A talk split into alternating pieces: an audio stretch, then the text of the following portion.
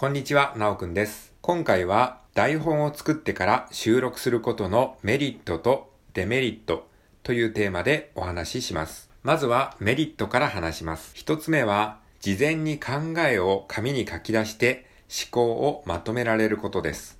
二つ目は書いたこと以外話さないので話が長くなったり話が脱線しないことです。次にデメリットについて話します。一つ目は台本をいちいち書くのはぶっちゃけ疲れるし時間がかかることです。二つ目は台本を読み上げるので出来上がった音声が味気ないものになってしまうことです。以上、今回は台本を作ってから収録することのメリットとデメリットというテーマでお話ししました。最後まで聞いてくれてありがとうございました。